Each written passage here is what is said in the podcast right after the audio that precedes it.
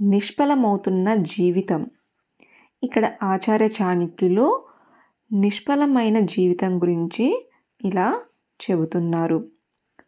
ధర్మము ధనము కామభోగాలు మరియు మోక్షము లభించటము మనుష్య జీవనానికి అవసరమైన నాలుగు పనులు.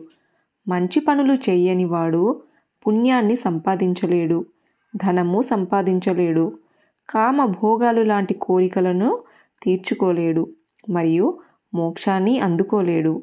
అలాంటి వాడు బ్రతుకు చావు కోసము అవుతుంది. అలాంటి వాడు ఈ భూమి మీద ఎలా పుడతాడో అలాగే పోతాడు. అతడి జీవితము నిరార్థకము ఆచార్య చాణిక్యులు ఇలా లక్ష్మీ నివాసం గురించి ఇలా చెబుతున్నారు.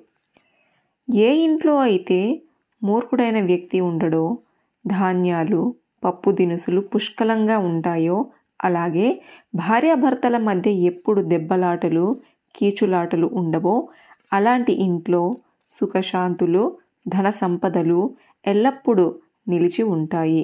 అందుచేత దేశము సమృద్ధవంతంగా ఉంటే అందలి ప్రజలు నిత్యతృప్తులుగా ఉండగలిగితే మూర్ఖులకు బదులుగా గుణవంతులైన వ్యక్తులకు ఆదరణ ఇస్తారు.